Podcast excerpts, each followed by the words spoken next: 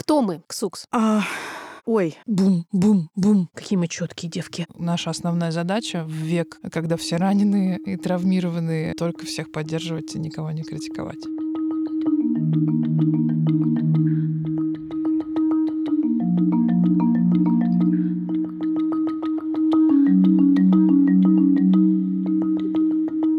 привет, привет. Привет. Сейчас я произнесу это своим ртом впервые. Я сейчас скажу, Чей это род? этот род Ксении Красильниковой. А этот род Маша Карнович Фула. Всем привет еще раз. И это подкаст. Никакого правильно. Никакого. Правильно. Никакого правильно. Раньше он назывался «Бережно к себе». Если вы не знаете, что произошло, куда делась розовая обложка с сердечком и хэштегом «Бережно к себе», вернитесь на один эпизод назад, мы там все рассказали. Итак, в подкасте «Никакого правильно» мы говорим о сюрпризах психики, о непростом опыте родительства, о правах женщин, о гендерном равенстве или, во всяком случае, о нашем стремлении к нему. О чем еще, Маш? О трудных переживаниях, э, вообще о самых разных чувствах, которые мы не делим на хорошие и плохие, негативные и позитивные. Мы говорим просто о чувствах, они есть, и это нормально. А еще мы смеемся, хохочем, шутим. Иногда шутим плохо, иногда шутим хорошо.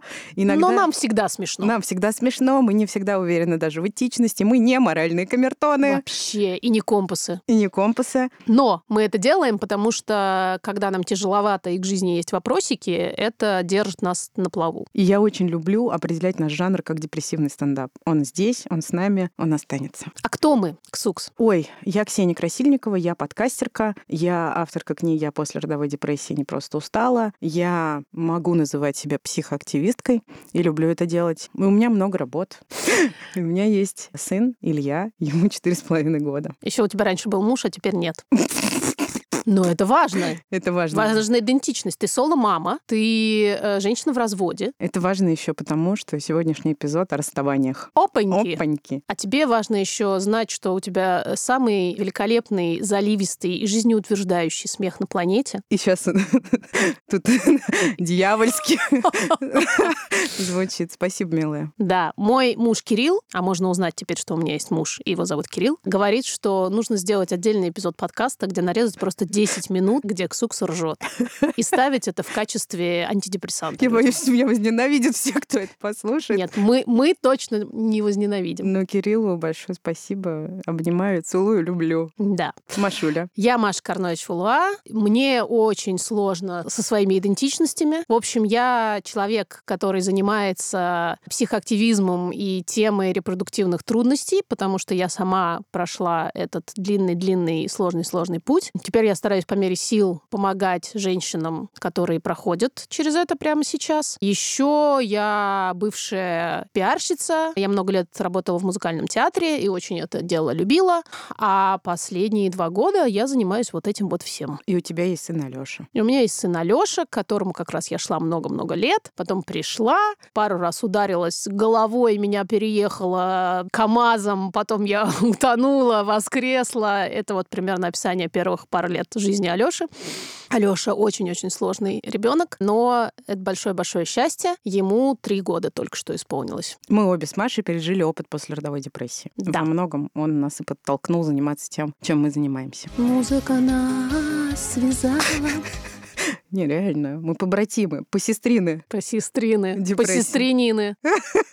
Да.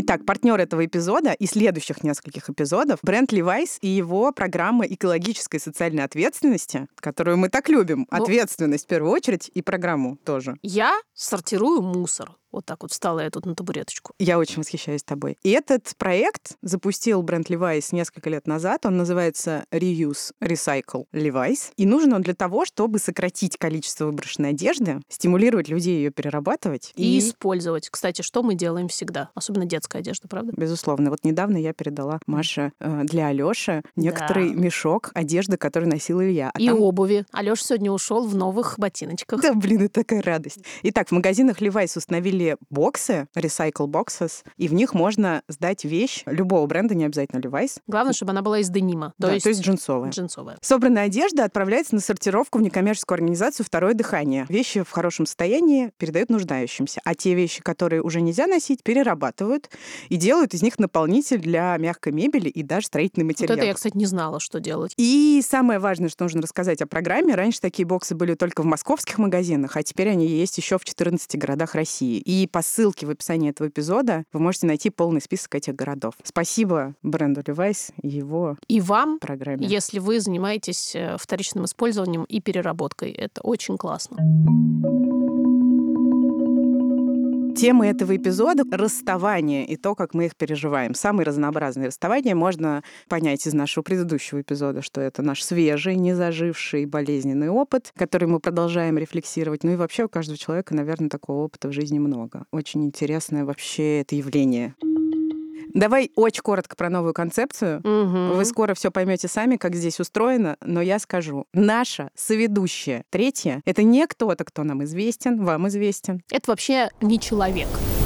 Ну как В строгом смысле Это слова. много людей. Это... вы, это каждая из вас. Это коллективная соведущая. Это значит, что у нас есть Инстаграм no.правиль.но, no правильно, и Телеграм-бот. И через Инстаграм и Телеграм-бот мы будем регулярно а, собирать ваши истории на разные темы в виде голосовых сообщений. И ставить эти голосовые сообщения в подкаст и обсуждать его с разными гостями. У нас будет в каждом эпизоде новый гость или гостья. Какие-то очень классные люди. Очень классные люди, но что очень важно, мы не будем брать у них интервью.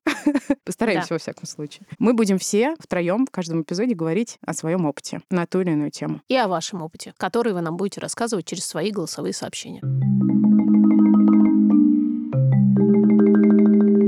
Переходим к гостям. С нами Вера Полоскова. Вера, скажи привет. Привет! Меня зовут Вера Полоскова, мне 35 лет, у меня трое детей, я пишу книжки и гастролирую по необъятной родине. Это редкий момент, когда я к вам попросилась, а не вы меня э, вызвали. Да. Слушай, я ну это- кому-то просилась, ребята. не это можем не отметить это. Это редко бывает. Я сразу честно предупреждаю. Ну, просто я люблю очень Ксуксу. Спасибо, люблю ее сестру. О. Люблю нашу прекрасную, дурную молодость. Э, Да, молодость была хороша. Молодость вообще была хороша, неприятно в ней одно. Очень быстро она прошла. А вот, кстати, ты считаешь, что прошла молодость? Ты рассталась с молодостью?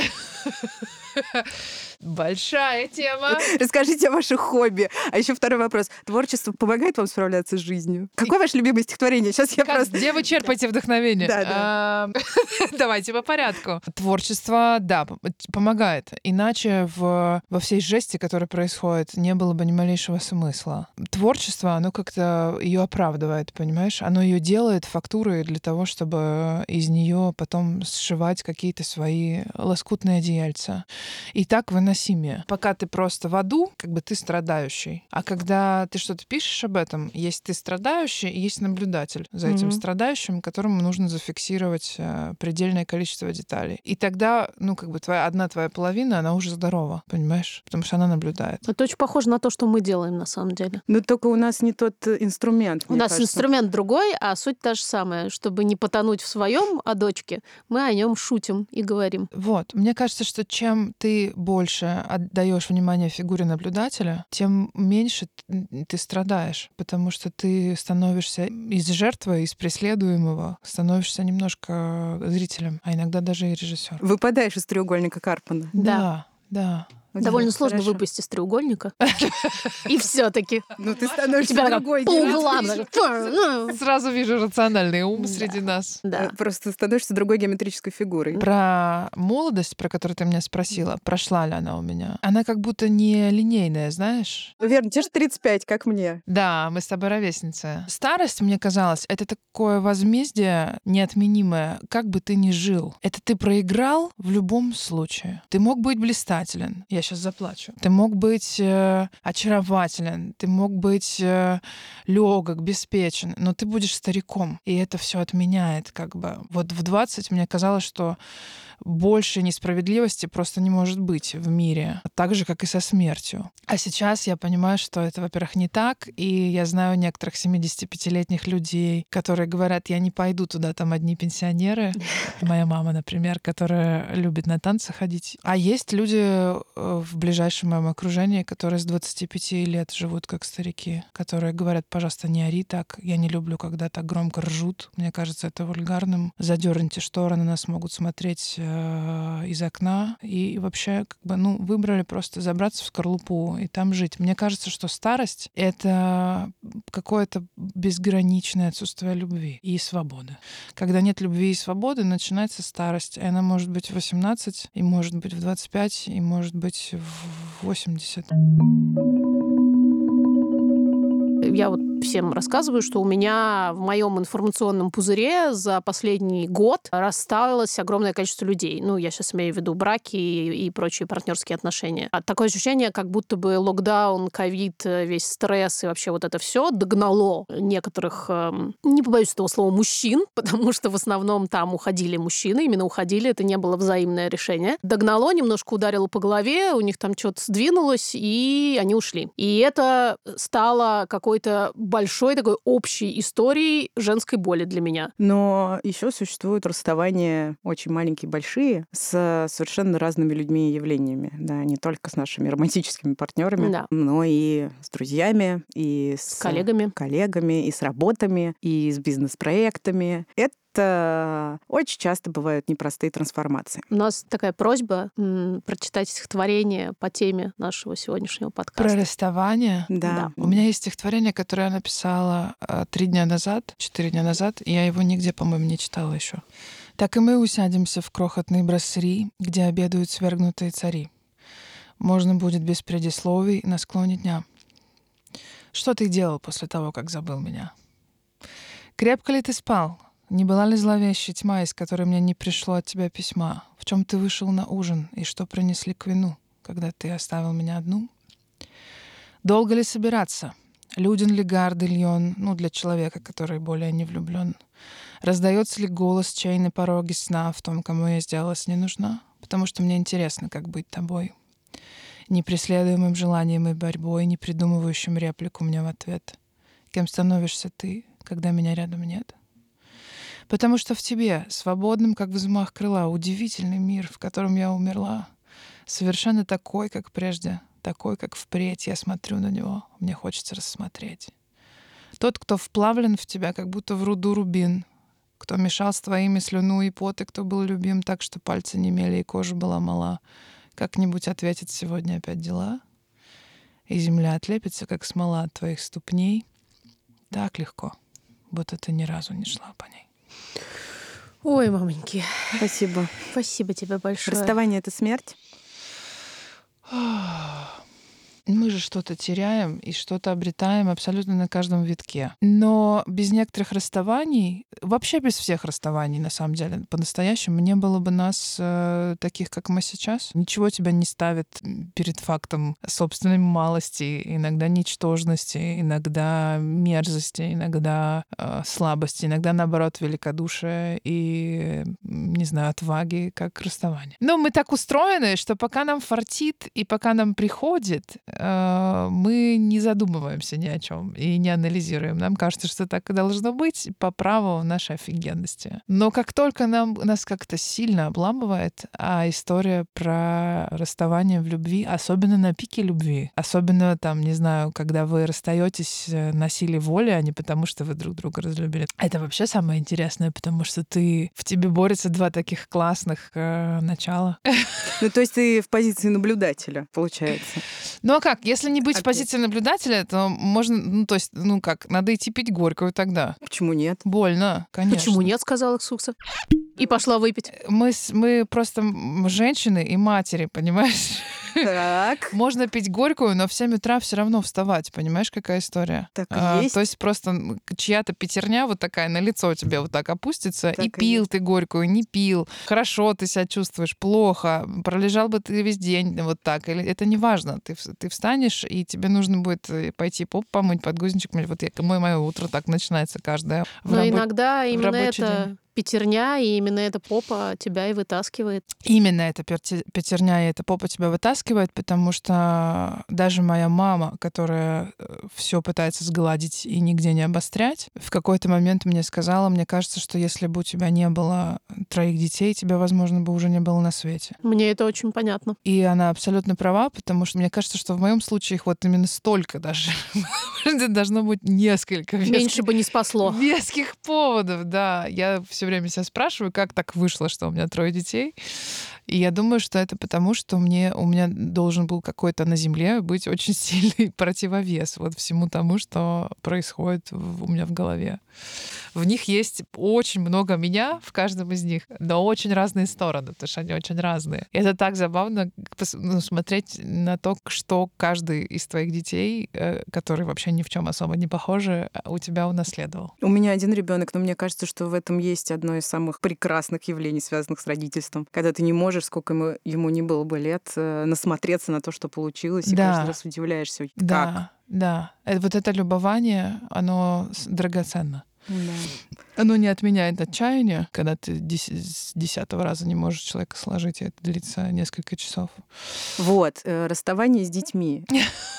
Ну, в смысле, э, по, по идее, получается. Детьми — это одно из ну, самых я... светлых пятен в нашей жизни, Ксюш. Давай. А, амбивалентность давай материнства. Давай да. честно. И именно так. Мы с детьми как бы не можем практически расстаться. В смысле, совсем расстаться мы с ними не можем. И при этом мы с ними расстаемся Да, постоянно. в этом смысле у девочек прикольно, да? У них нет вообще такой опции в обществе. Они не могут уйти от ребенка, например. Да. Нет такого момента, да. что встала женщина, сказала, я не справляюсь, и ушла куда-то. У мужиков это легко легко. Извини, все, пока. Нормально. Чувства прошли. Уехал, да, и заезжает, если заезжает, два раза в месяц э, с коробкой Лего. У меня режим блеска нищета куртизанок в моей жизни уже очень давно, потому что я дома человек, который ходит э, в таком льняном платье, значит, индийском, собирающем под вечер просто все, что дети ели, там, не знаю, кидались, и вот это все. И мать, и как бы э, человек, который с колясочкой выходит в парк Покровская Стрешнева погулять с э, младенцем, который ни секунды не сидит спокойно в своей коляске. А когда я улетаю, я превращаюсь вот в эту единицу, mm-hmm. знаешь, у которой есть райдер, в который входит свежая авокадо, например, в гримерке. Обязательно.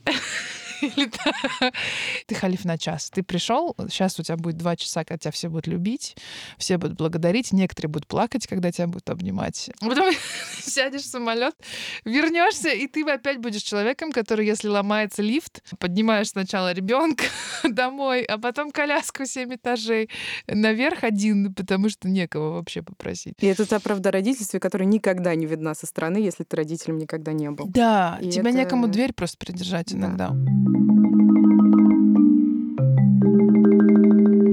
Я хочу у Маши еще спросить про расставание. Много ли их было у тебя в жизни? Да много у меня было расставаний, но последние вот уже сколько, 12 лет все меньше, поскольку последние 12 лет я живу с одним человеком. Но так или иначе тебе известно, что мое самое последнее, самое свеженькое расставание случилось только что. Мне кажется, что любовные расставания все равно сложнее. А может быть, я просто подросла, потому что раньше расставания ломали меня об коленку пополам. А сейчас я скорее вижу в этом Прости, Господи, точку роста я решила ввести в Гугле такой запрос. Breakup Science. То есть, что нам говорит наука о природе расставаний и брейкапов? Как расстаться по науке? Не совсем так.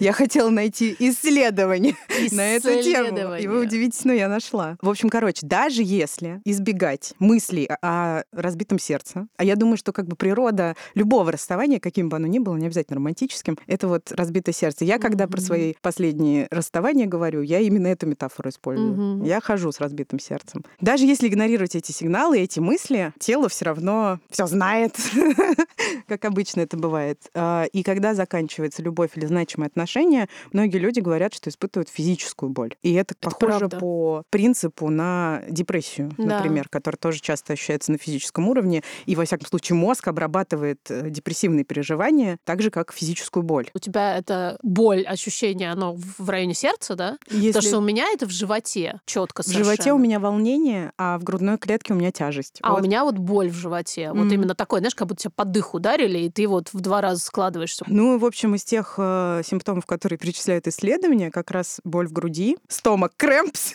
Сейчас mm-hmm. просто это я смотрю да. в текст, а Маша нет. Но стомак крэмпс это как раз э, схватки э, в районе желудка. И э, ну, ощущение усталости. Вот ага. это мне тоже супер знакомо. Да, вот этот мешок картошки на спине такой. Я, когда происходят вот эти стрессовые моменты, сами моменты, я заметила этим летом, мы с тобой это э, обсуждала, у меня вдруг наступает резкое желание прямо сейчас спать. Угу. Я уснула угу. недавно в, в момент, когда мне красили волосы. В Дании провели недавно исследование. И, кстати говоря, Дания — это одна из тех стран, где, например, развод — это не что-то социально неприемлемое. Вокруг угу. него практически нет стигмы. Но от этого не легче.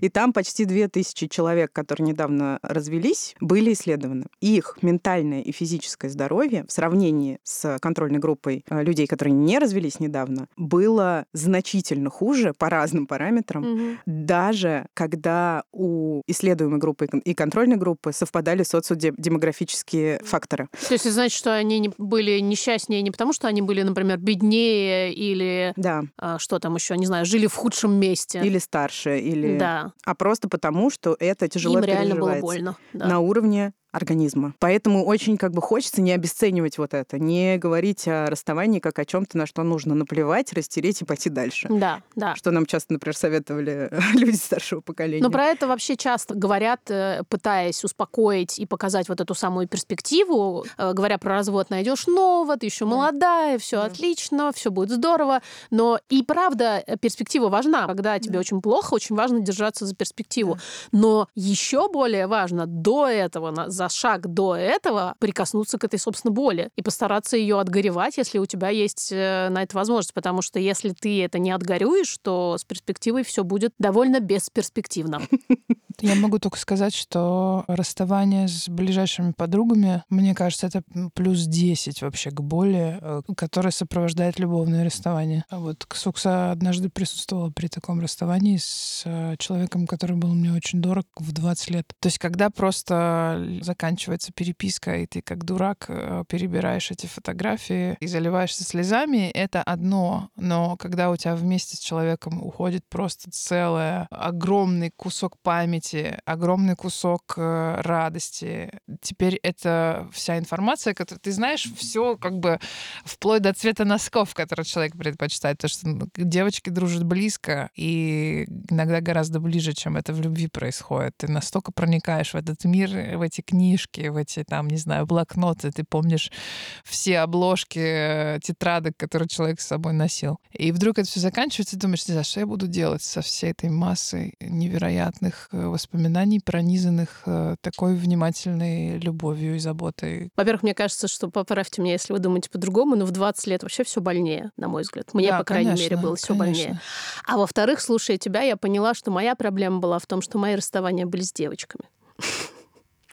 То есть тебе было X3. Да, то есть это были и любовные, и дружеские расставания, и, собственно, ровно потому, что мы проникаем друг в друга глубже, было больнее. У меня есть гипотеза, может, я ошибаюсь. Ну, для меня это, видимо, так работает, что чем больше уязвимости было в каких-то отношениях, а уязвимость как будто бы идет рука об руку с близостью. Конечно. Тем как бы тебе хреновее на выходе. И даже, в принципе, неважно, с кем ты расстаешься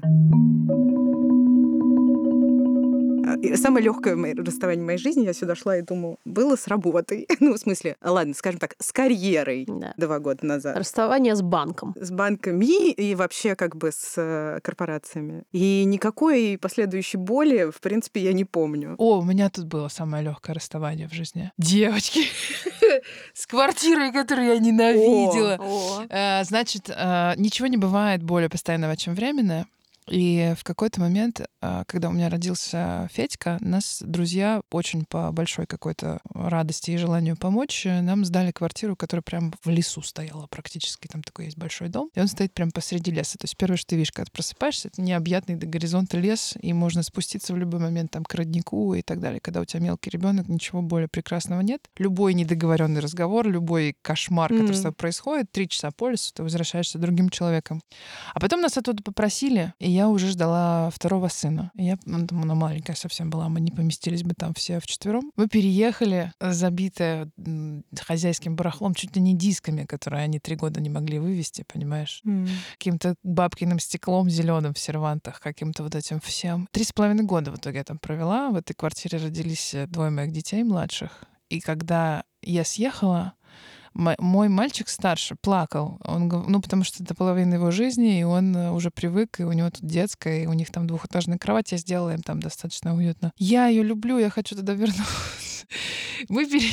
мы переехали, и я просто, я реально первые пару недель еще коробки, еще черти что, еще непонятно где что вообще взять, где все лежит. Я просто плохо скрывала радость от того, что я сбежала, блин, из тюрьмы, которую я уже просто не выносила. То, где мы живем, невероятно влияет на наши душевные силы, на наши возможности к борьбе и творчеству, правда. Потому что просто как только у тебя солнце появляется в, с балкона, и ты другой человек, хочется жить. Я с этим очень согласна, как человек, переехавший две недели назад, да. лет назад. И, в общем, испытываю все тоже примерно сейчас. И действительно, расставание с местами — это тоже какая-то такая штука. Такие люди, как Петр Вайль и Иосиф Бродский, нас научили, что отношения с местами — это иногда куда более насыщенная поэма, чем отношения с людьми. В большинстве случаев, просто расставаясь с местом, ты можешь надеяться, что ты с ним встретишься. Я 11 лет подряд зимовала только в одном месте в Индии практически. И я сейчас вот первую зиму пропустила. Представляешь, mm-hmm. что это такое с 2008 года? При определенной концентрации воспоминаний э, об этом месте, оно уже как бы никуда не девается из тебя. Внутри остается. То есть ты можешь вызвать усилием мысли это ощущение. Какое... Конечно, оно, ну, как бы мимолетное, конечно, это не так круто, как сидеть вот на этой лавочке у океана и смотреть, э, что там происходит, но все равно как бы уже столько там осело, уже как бы просто кнопочку одну нажми в памяти, и все это кино перед тобой поедет с э, первого кадра.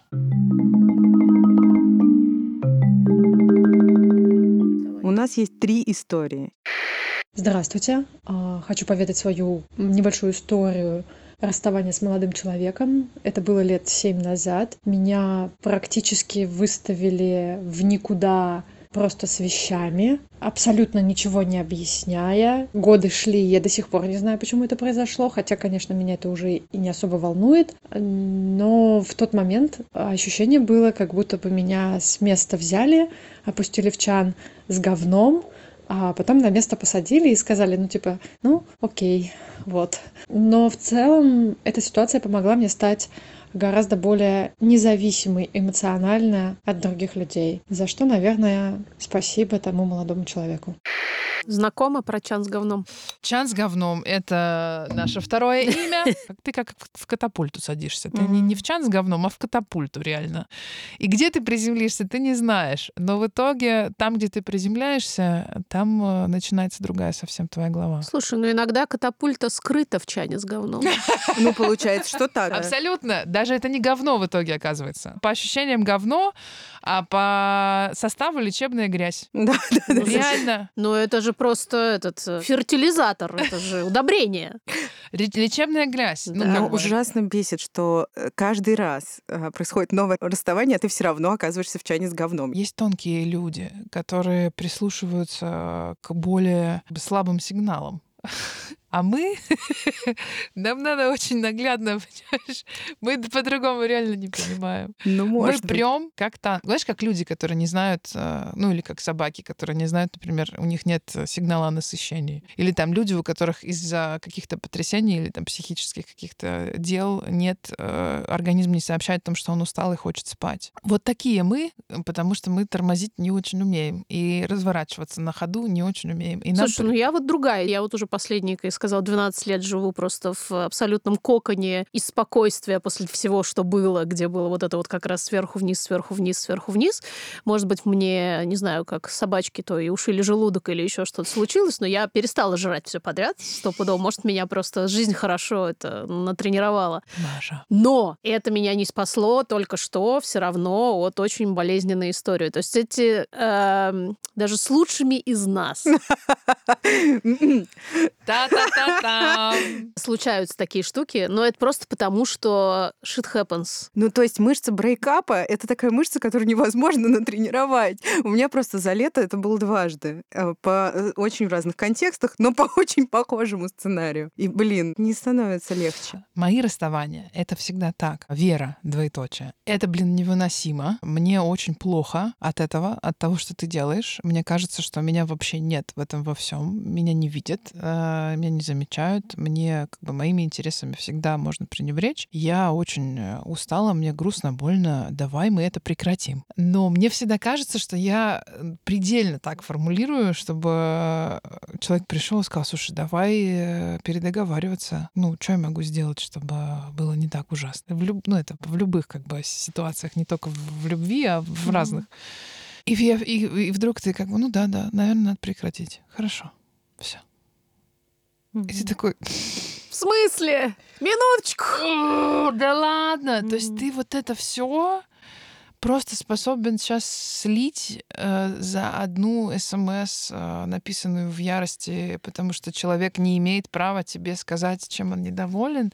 И потом человек мне с таким изумлением говорил, «А я не понимаю, почему ты злишься на меня до сих пор. М. Тебе даже не захотелось побороться ни за что. Настолько не захотелось побороться ни за что, что даже приехать поговорить после этой смс тебе не захотелось. Я лично устроена так, что если кто-то очень дорогой вдруг мне рассказывает о том, как он разочарован во мне, в этот день у меня просто не будет важнее дела, чем не припереться, не стучать в стекло, не говорить «открой, прекрати, ты чего?» Я понимаю, это очень хорошо. да. Пожалуйста, ты что устраиваешь? Ну, конечно, давай перед... Ну что ж, я просто не знаю. Или там, не знаю, у меня столько всего происходит. Я просто не знала, что это тебе там больно делает. Или тебе показалось, что я тебя игнорирую.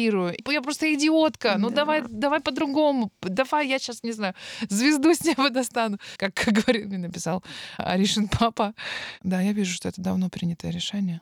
Видимо, я не вправе его оспаривать. Ну, это удобно, согласись. Капец, как удобно. Но главное, что это, это как бы обрушивает мост обратно, потому что оказывается, что это для человека ничего не стоило. Это очень важная это мысль. обесценивает Мгм. сразу назад на полгода, понимаешь? Потому что, оказывается, это так было отцепил, как тросик, и все, Мгм. и свободен. А что, так можно было? Думаешь, ты в да, и этот ты момент? думаешь, а я-то, господи, ну, я делал такие усилия, я тратил такие невероятные душевные соки, я строил планы, я растил какую-то тут вот зависть молодую, я хотел, чтобы это все было вот так и так и так.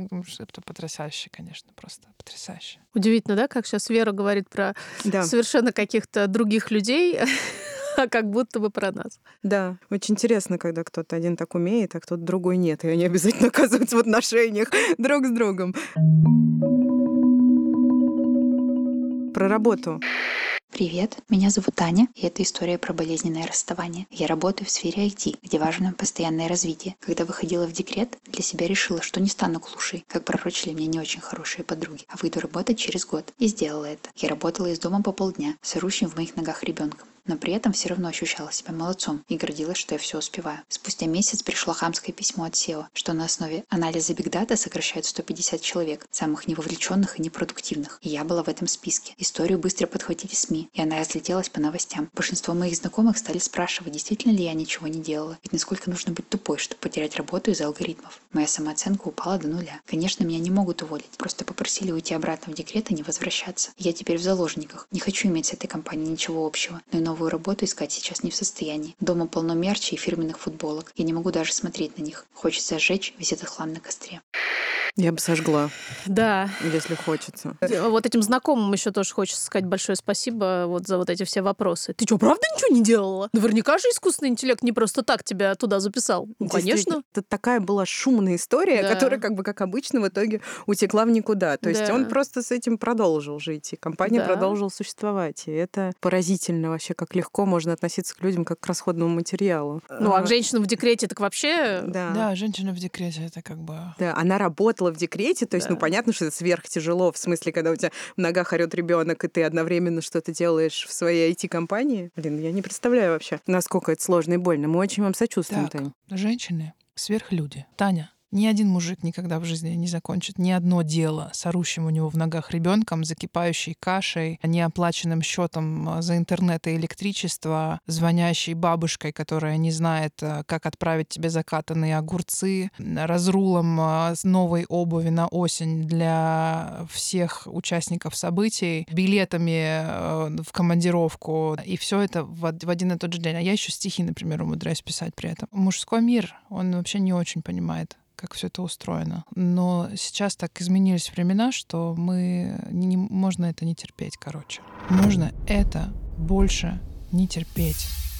Мы не в Афганистане. И мы не должны ощущать свою неполноценность из-за того, что нам какие-то мудаки рассказывают, что мы старались не так, как они хотели. Таня, если вы чувствовали себя в чане с говном, пожалуйста, вылетайте из него прямо сейчас, потому что это ужасно Нащупайте несправедливо. ногами катапульту. Как человек, которого, которому все рассказывают, что он не может быть талантливым поэтом, потому что он тёлка.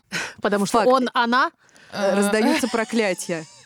Реально с 19 лет. Э, а когда ты еще и красивая. Я просто вам скажу, пожалуйста, никогда не думайте, что есть какая-то внешняя экспертиза, которая лучше знает а, о ваших умениях и способностях, чем вы. И очень низко делать этой внешней экспертизы искусственный интеллект. Ну, если своего нет.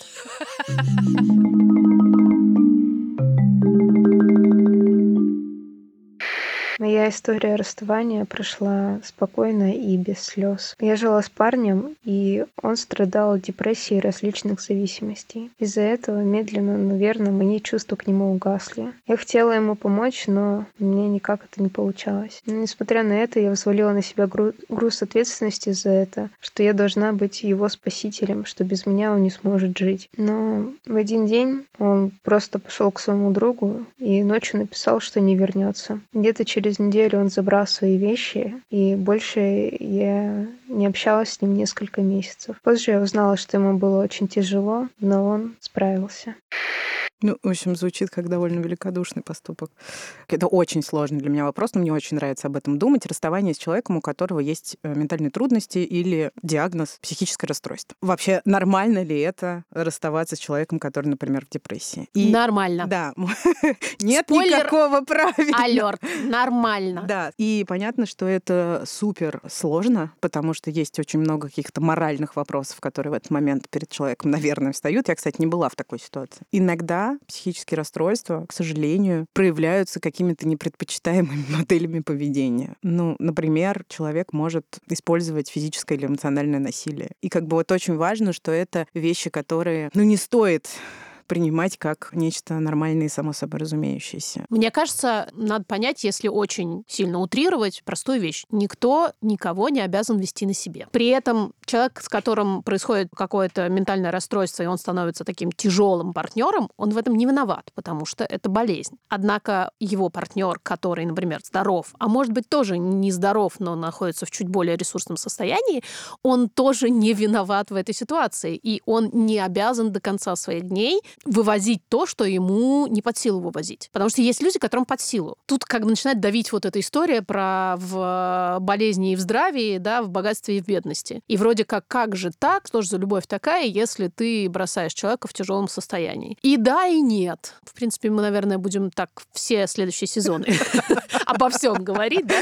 И да, и нет, потому что нет никакого правильно, ребят. Кто-то может вывести, и кто-то может там поднапрячься и быть рядом с человеком, с которым быть рядом очень тяжело, а кто-то не может. И это не значит, что его нужно заклеймить позором, и это даже не значит, что он не любит. Иногда расставание вовсе не означает окончание любви. Но жизнь сука, такая сложная штука. Да, у каждого из нас есть некоторый свой предел а, способности выносить а, сложные проявления близкого человека. Хотя он или она, будучи, допустим, в депрессии или с каким-то другим расстройством, в нем не виноваты. Значит ли это, что люди, у которых есть какая-то беда с головой, вообще не должны быть в отношениях? Нет, конечно, ни в коем случае. Потому что такие отношения могут быть, как бы условно, берем в кавычки это слово, хорошими. Угу. Я, ну кстати... вот у меня беда с головой. Да. И ничего. Ну, в отношениях уже 12 20 лет. И твоего мужа тоже. И вы как бы тут соприкасаетесь. Привет, Кирилл! Я вас обожаю. Вы, Да-да. вы, вы очень крутые. Ну. Я вообще, ты знаешь, очень мало знаю классных людей, у которых нет вообще никакой беды Это правда. Это мы недавно об этом говорили, что вообще вот в нашем, опять же, информационном пузыре не осталось просто людей без диагнозов практически. Мы даже думали этот сезон подкаста, знаешь, как устроить, что мы гостей зовем и говорим, представляемся через диагнозы. Мария, тревожно-депрессивная, Карнович Влуа, Да. Ксения Красильникова, рекуррентное депрессивное расстройство и бар, или что-то одно. Вот, ну и как бы и третий. Просто у меня есть Блин, мне список. захотелось позвонить моему другу Оксимирону. Давай это Сейчас сделаем. приглашается, Отлично, приглашается в чат. Это самый прекрасный человек, у которого такие классные диагнозы. А давай ты ему позвонишь и позовешь его сюда. Нет, Как ну, это я не нет? смогу. Ксукс Даже- умрет, если Да, увидит я умру, я реально за умру. Абсолютно умру. Если просто я его даже увижу где-то, я умру. Он прекрасен. Он просто для меня легализует всю эту тему, потому что на Да. самом деле я супер старомодный человек, и мне кажется, что говорить об этом до сих пор вслух это немножко палиться. Но ты же говоришь иногда. Ну, я говорю и при этом делаю вид, что это никак не влияет на мою жизнь. А вот он говорит, и у него есть песня «Биполярочка». Меня любит моя биполярочка. Какой же это человек прекрасный. Знаете что? Сейчас такое время, когда успешный успех как бы залепил всем глаза, и то, что ты из плоти и крови человек, и вообще э, люди, которые полюбят нас беленькими, они, конечно, молодцы, но вот те, которые любят нас со всеми нашими червоточными, они основа, основа мироздания для нас. Классно, когда еще со всей нашей биохимией, мне хочется пошутить, нас принимают. И реально очень круто, что это есть, и что есть такие возможности. И еще в конце этого эпизода я хочу сказать, как круто, что есть отношения, которые длятся подолгу, много лет. И все эти много лет э, дают очень Я много вот тепла и поняла, любви. меня- я была в Одессе тут, э, и мне подарили фантастически э, правильную фразу. Жена это ненадолго, а бывшая жена это навсегда. О том, что с- ну как бы ссориться нельзя, особенно если общие дети, нельзя дерьма человеку делать. Вы не сможете сделать так, что вы как бы не знакомы. Правило, которое ты только что озвучила про «не делай дерьма людям», оно pretty much универсальное. И мне хотелось бы именно на нем завершить этот чудесный эпизод. Потому что какие бы ни были расставания, и с кем бы они ни были, и по каким бы причинам, не делать дерьма людям — очень хорошая идея. Особенно умышленного. Потому что не- неосознанного мы и так наделаем. Тоже правда. Это был первый, господи, как приятно, первый эпизод подкаста «Никакого правильно». Такое, да, очень приятное ощущение с легким привкусом горечи. Да. Хороший подкаст, слушайте обязательно. Вот так вот я неловко похвалила нас. Приходите нас, пожалуйста, ловко. Ловко, да. Сделайте это лучше, чем это делаю я. Звездочки, лайки, комментарии, реакции в сторис Инстаграм. Это правда все очень, очень, очень для нас важно. Да. Я хочу сказать, что мы сделали этот эпизод со звукорежиссером Юрием Шустицким, продюсерами Кириллом Сычевым и Гульнарой Делекторской. И с нами Тебя зовут? меня зовут Маша Карночева, а тебя зовут А меня зовут Ксения Красильникова. Машу зовут Маша Карнович Валуа. Карнович Валуа. Из наших оговорок можно построить плод и уплыть на нем отсюда. И там будет все время такой... Ну, еще иногда твоя мать. Обнимаем вас. Если вы расстались или сейчас расстаетесь, мы знаем, как вам тяжело, и просто обнимаем. Пока-пока. Пока.